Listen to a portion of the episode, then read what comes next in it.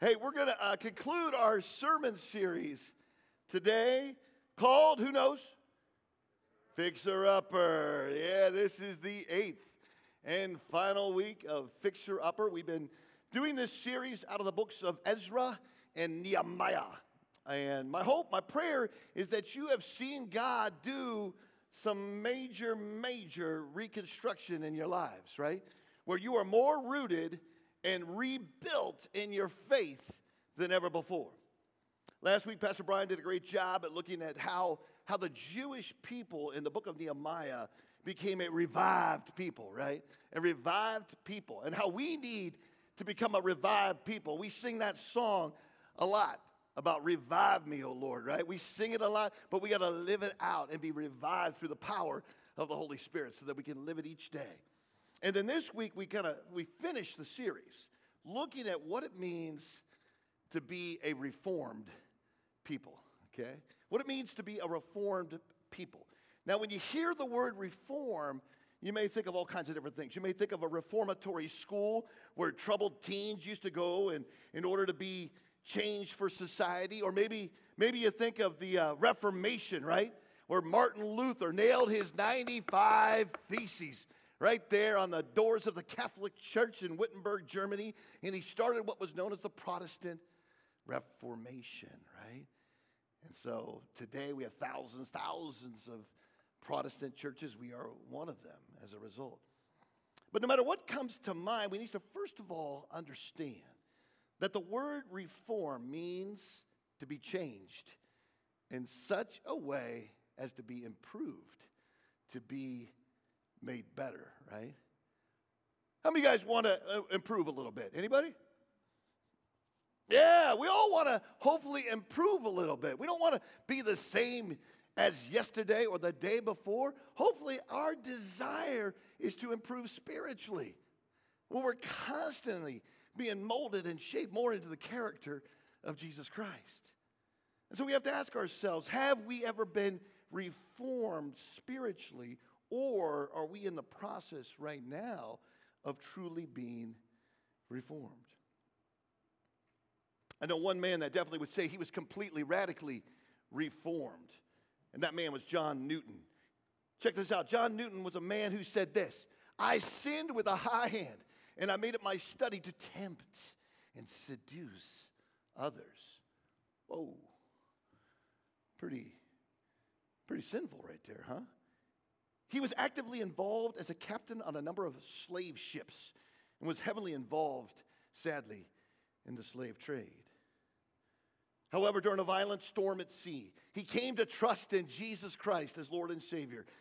And although at first he did not consider himself to be a strong believer, kind of in the full sense of the word, he later became a leading part of the anti slave movement and he started a Thursday night prayer service every single Thursday night. Check this out. He wrote a hymn every Thursday night for this service. That's incredible. He would write a new song for these services.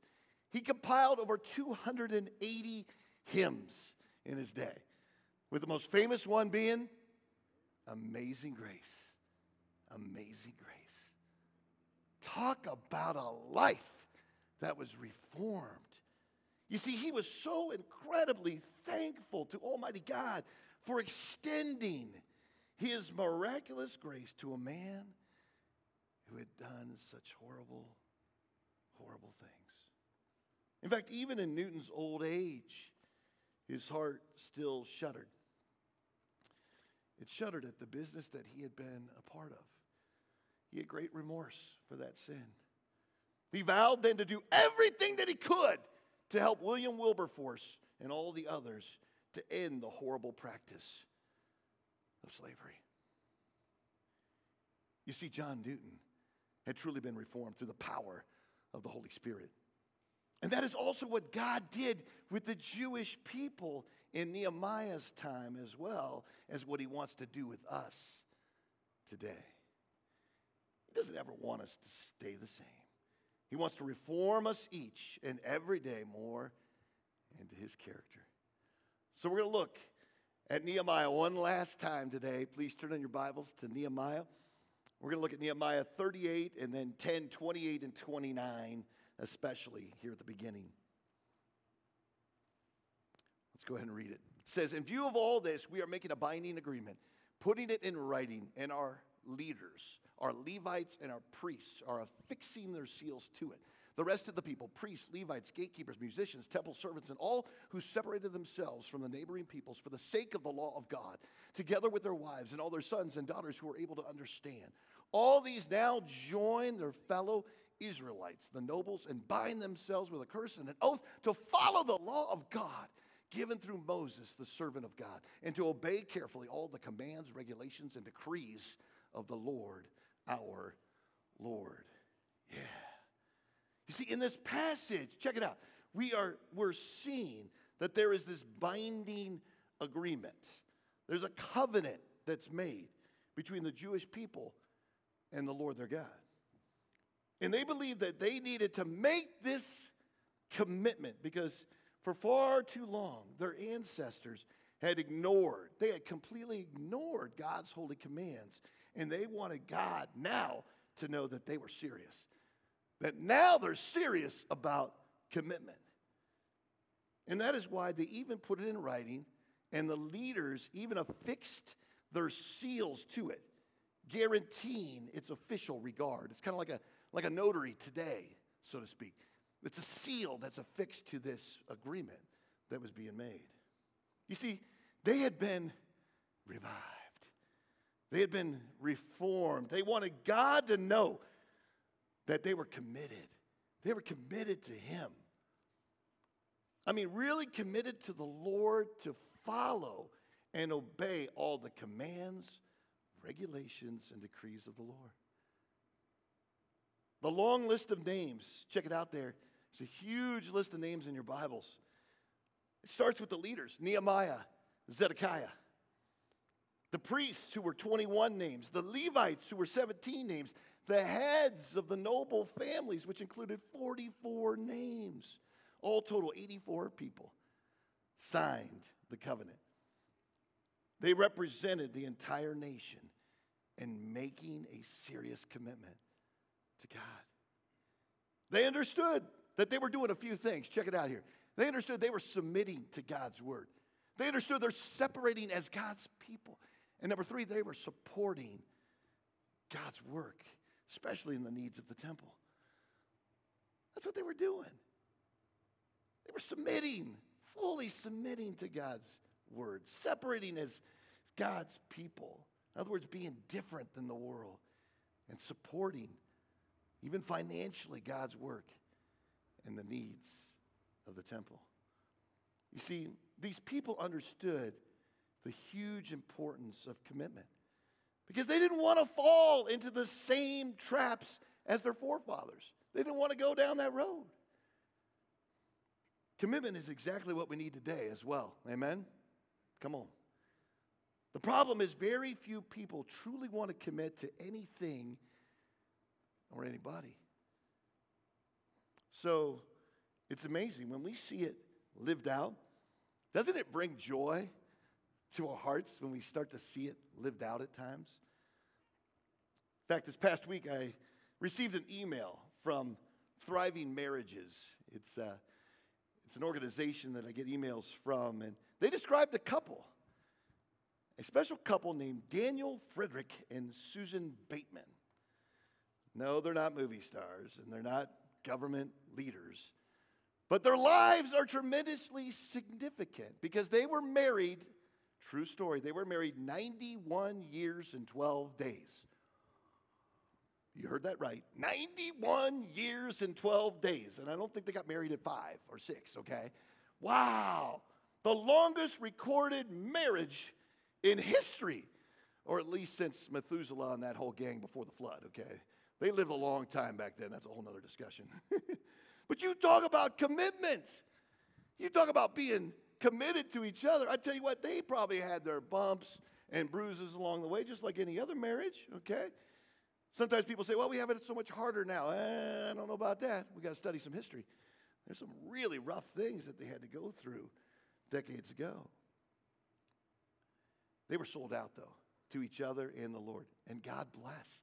God blessed their commitment. Nowadays, people have no concept of that kind of commitment in any area of life, much less marriage, a lot of times. We want to be free to change, free to do whatever we want, when we want, how we want. We want our version of liberty and not any form of obligation. Today, we prefer to go by how we feel. How does this make me feel? Whoa, whoa, whoa, feelings, right? Rather than what is right, rather than standing upon truth. We got to be willing to stand upon what is right. There's an epidemic attack going on right now. People have been talking about the pandemic, but there's an epidemic going on. The epidemic is an attack on absolute truth, where suddenly everything has become relative. We all have our own version of truth.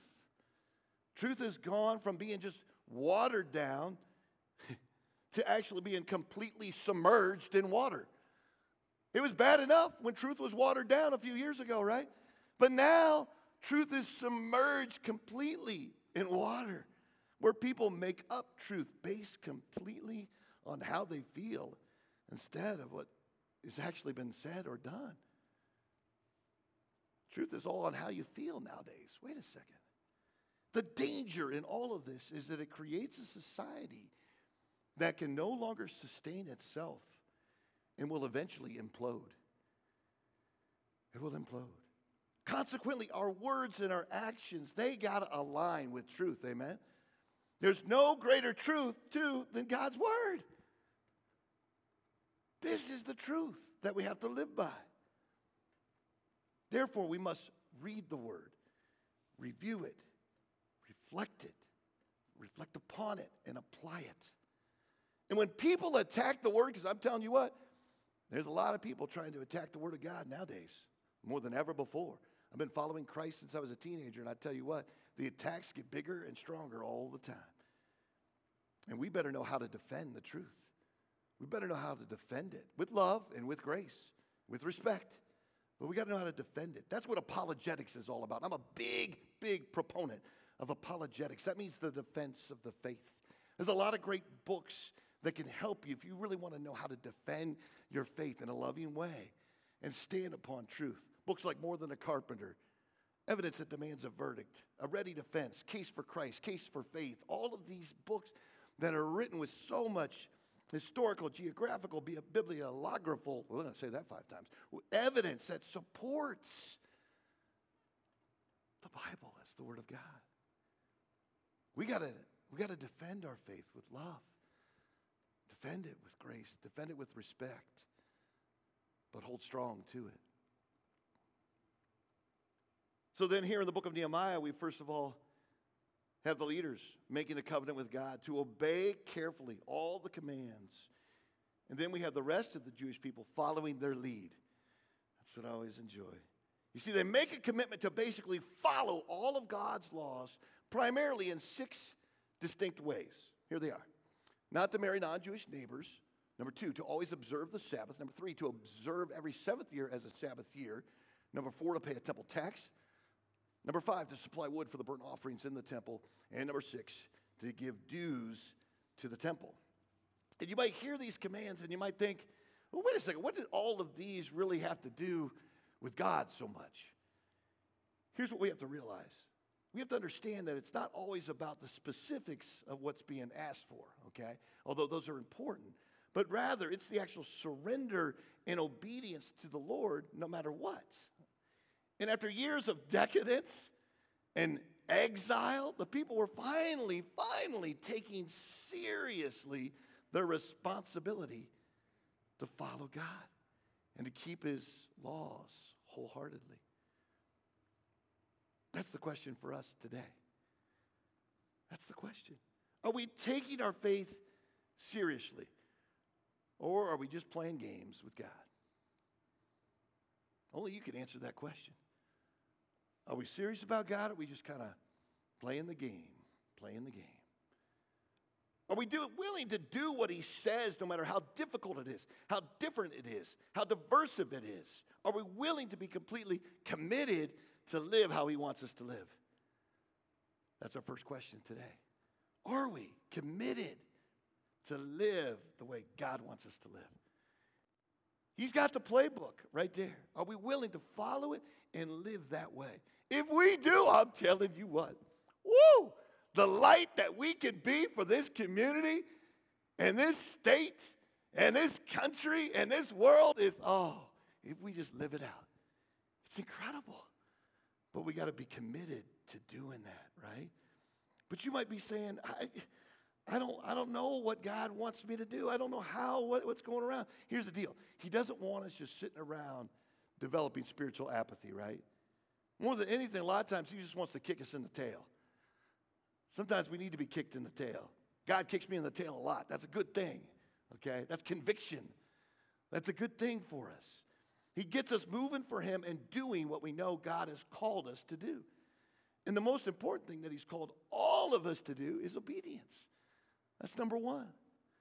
1 Samuel 15 22 says, To obey is better than sacrifice, and to heed is better than the fat of rams. 1 Peter 1 15 says, But just as he who called you is holy, so be holy in all you do. And we know that holiness means what? To be set apart. We talked about that a number of weeks ago. To be different than the world. To have a totally different mindset, right? a different mindset, a different perspective that is contrary to the world's values because this mindset is centered upon Jesus Christ and not the world's values. I was thinking a lot about different mindsets this past week as the NCAA basketball tournament known as March Madness began. Woo, I love March Madness, let me tell you. Been watching it since I was about six years old. Last year we didn't have the tournament, COVID like wrecked it, so this year it's great to have it back. 68 basketball teams who made the tournament out of a possible 350. They're all vying for the championship, right? Millions of people from all over the country, what, filling out their brackets on who they think's going to win. Anybody fill out a bracket? Anybody? Oh, Brian filled out two? Oh, come on. Woo, Mike, okay. Yeah. I used to fill out brackets all the time before the, you know, before we would get rolling with it um, I stopped. The reason I stopped was uh, basically mine looked almost the same every single year. I always had Ohio State winning the national championship every year. I couldn't, I couldn't help it. I mean, it's a good thing I didn't do it this year since they got beat in the first round. Man, oh man. But it, it was one of those, but so did Liberty. Sorry, sorry, Pastor Brian. it was one of those things where, you know, you see the mindset of these guys, though the commitment. I love the commitment that is there of these players and the coaches, right? You think about it, the mindset this year, especially in order to succeed. This year, unlike most years, the players are being quarantined in their hotel complex for possibly up to two and a half weeks. I was quarantined for 10 days and I wanted to break through a wall, let me tell you. This is two and a half weeks if they find themselves fortunate enough just to be in the title game. Plus, they're being tested all the time for COVID. And they're having to do their classes, of course, on Zoom because they still are they're students too, you know. And they know if they truly want to win it, if they want to win it all, they got to be focused physically and mentally, emotionally, spiritually. Their focus has to be razor, razor sharp, doesn't it? That was true for the Jewish people with Nehemiah as well. Sure, they had finished the task of building the wall, right? They had got it done. But the hardest task of living out their faith was yet to come. So in Nehemiah chapter 11, we see that the new residents, they're moving in, right? They're moving in. Check it out Nehemiah 11, 1 and 2. Now the leaders of the people settled in Jerusalem.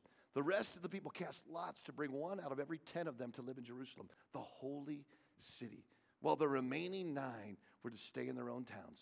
The people commended all who volunteered to live in Jerusalem. You see, previously, because the walls were not built and there was a lot of kind of rubble within the city, there'd been a fear of attacks. And there wasn't much hope, really. Not a lot of hope for economic prosperity. But Nehemiah knew that if Jerusalem was going to be strong, was going to be prosperous, and if the worship in the temple if the worship in the temple was going to thrive, then the city had to be, had to be well populated with citizens who could defend it in case of an attack. So then, those who were selected had to make the commitment of defense a major part of their lives, right? They could just live in the city for a short period of time, then move on back to the country. No, they had to be willing to move their families for the sake of the bigger picture. Wow. I'm sure that wasn't easy for a lot of them. They didn't want to be city folk, they liked being country folk. They had to be willing to move. And so there were 3,044 men with their families that moved into the city with a rough conservative number of approximately 10,000 people out of the 100,000 total people living in the countryside. So then, although they had to pull up their roots where they were established and give up their land in the country, they knew this is what they needed to do. That's the second part of, of commitment. Are we committed to go where God wants us to go? Are we committed to go where God wants us to go? Where's God calling us? Maybe He's calling us to be right here in good old Norwalk. That's awesome. Maybe not. I don't know. Have we asked God or we just assume? We need to ask the Lord. We know the Great Commission in Matthew 28 18 starts out with what? Go and make disciples of all nations. This was not the great suggestion, the great consideration. This was the Great Commission. So we have to ask, where's God calling us to go? And recognize, yeah, it might be in Norwalk, but it might not.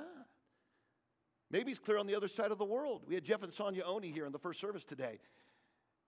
Talking with them, recognize their niece Maggie is called to France, has a deep love for the people of France, love for the Lord. She's going to be sharing the gospel all over France and some of the cities there. Wow. You might think France, ooh, that's nice, wee, wee, wee, you know, but I tell you what, that is a country that needs the gospel of Jesus Christ in a big time way less than 1% Christian in that nation right now.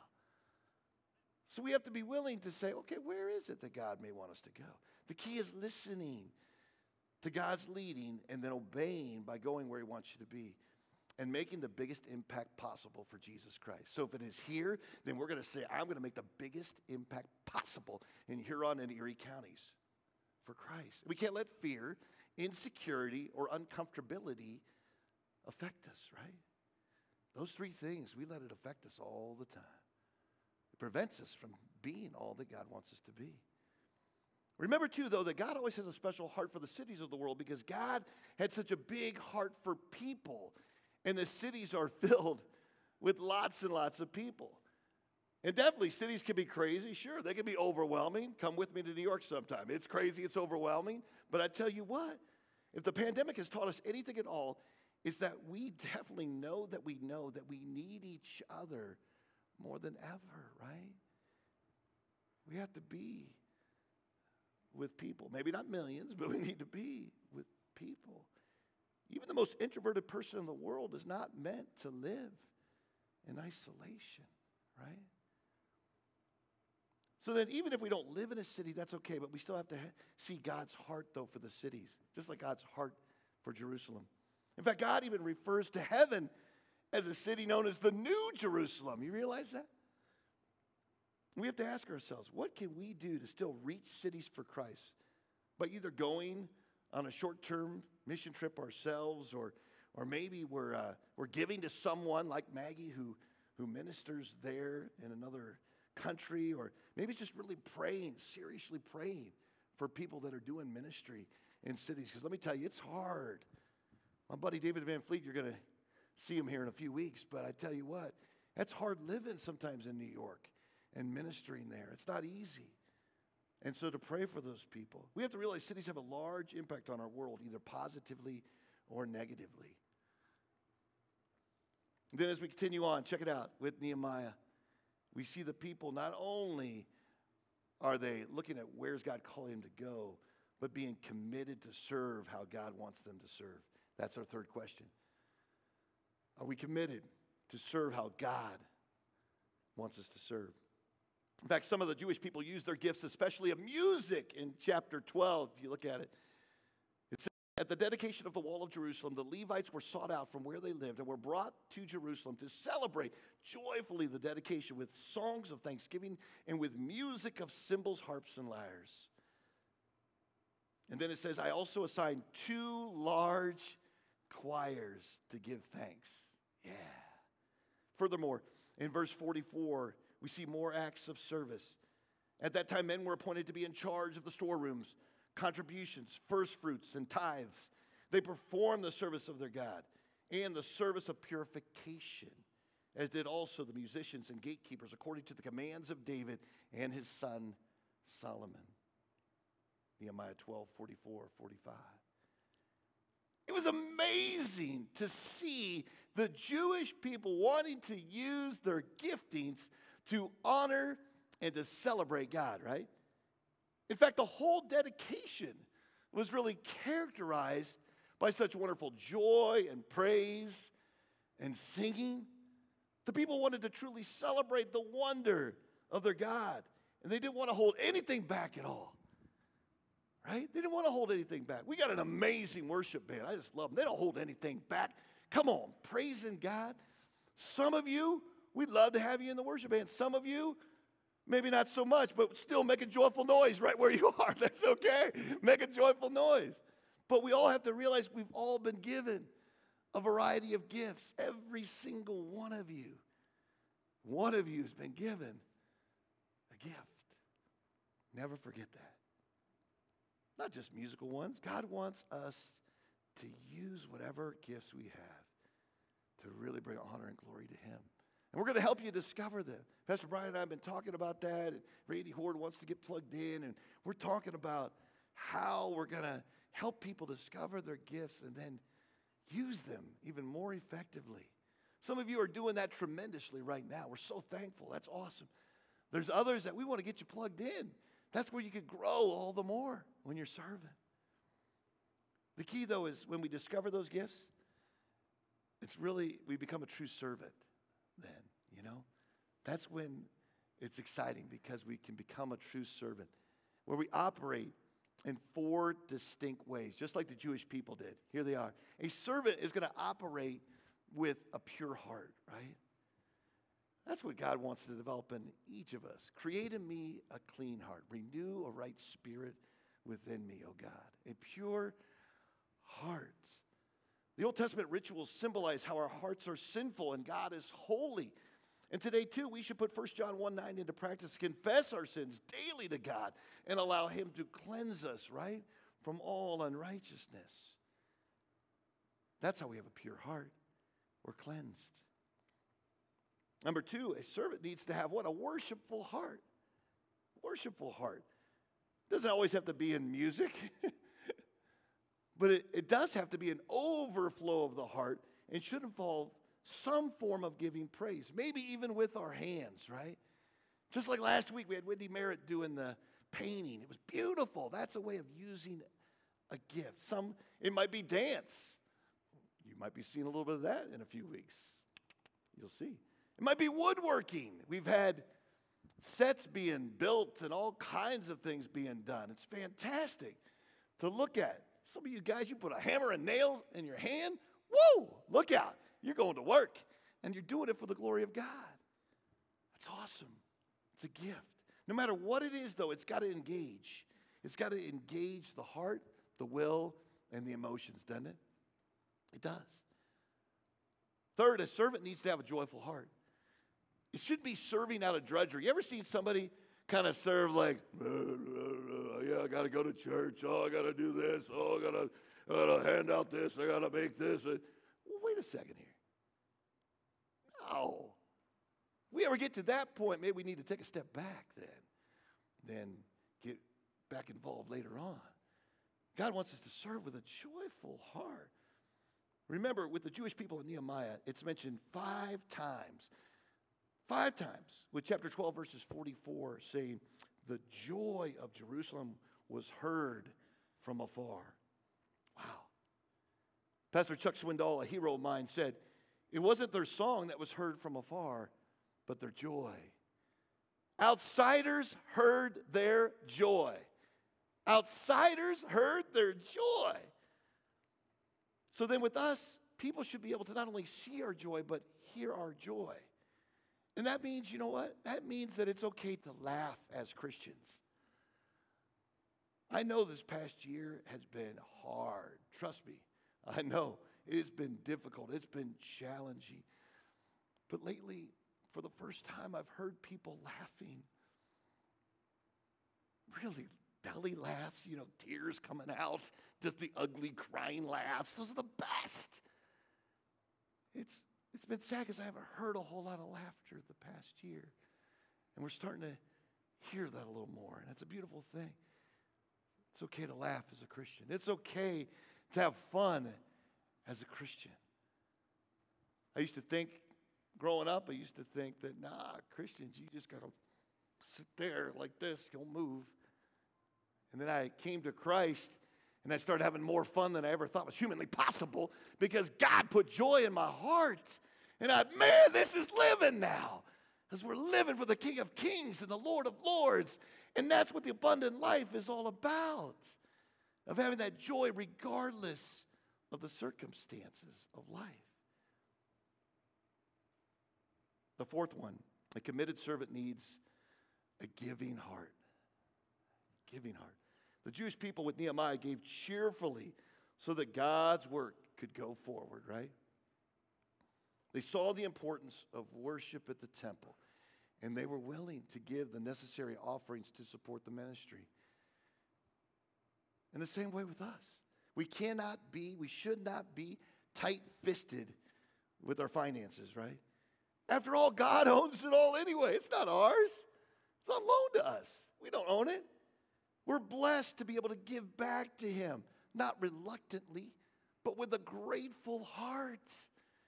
There's so much joy in knowing when we give to the Lord and to know the impact that that is making, that people are coming to know Christ and grow in their faith in Christ, that people are being helped, like with Operation Serve next, next Sunday, those things in the community and throughout the world.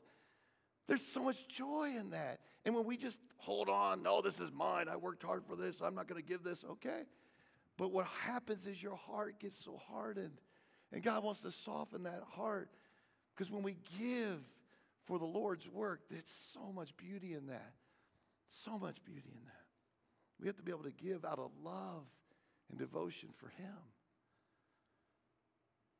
Finally, I, uh, I read a story recently about a man that's been in full time ministry for many, many years.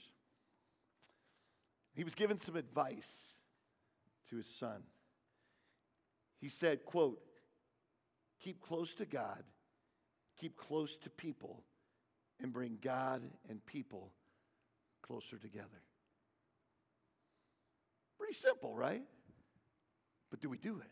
Keep close to God, keep close to people, and bring God and people closer together. A beautiful thing that we need to do. And it's the essence of ministry. It's the essence of what we all can do, regardless of what we think our talents are, our abilities. We can all do those simple things. That brings us to our life lesson today. Life lesson is, is pretty simple. Let's get ready to what? To commit. We've had, let's get ready to rock. We've had, let's get ready to lead. We've had all kinds of, let get ready. You know, I almost wanted to play that jock jam thing. Let's get ready to rumble. You know, I almost did it. I didn't know. I wanted to. I wanted to. I start dancing, you guys. I don't know. But let's get ready to commit, right? Are we going to be really committed to Jesus Christ? Will we sign our lives up for Him? Not the things of this world, but for Him. That's the type of, type of commitment that God wants from each of us. All of us can do that too. We just got to let the Holy Spirit give us the strength to make that commitment and then live it out, right? Live it out. There's so much joy, so much peace in doing that. Let's pray. Dear Lord God, we do come before you today. Lord, thank you for these friends here. Thank you for bringing them out today. Thank you for a chance to be together in person and on Facebook Live. And, and Lord, you, you've done such a great work. We're so thankful to you. Lord, we just want to give back to you in whatever ways possible. Lord, we want to serve you. And God, I too pray that you would help us to be able to commit fully to you with our lives, dear God. May our lives be a living sacrifice unto you. Lord, we know we can do it, not through our power, but through your power, your strength, dear God. So, Lord, help my brothers and sisters here today, throughout this week, to live out their faith, to be committed to you, to stand upon the truth of your word, but at the same time to show love and grace to others as well. Lord, help us to have that balance with that. Lord, it can only be through you. Lord, we love you, we praise you, we thank you for who you are. Thank you for this beautiful day today. It's in Jesus' name we pray. Amen and amen. Oh, great being with you guys. Is it 87 or 89 outside right now?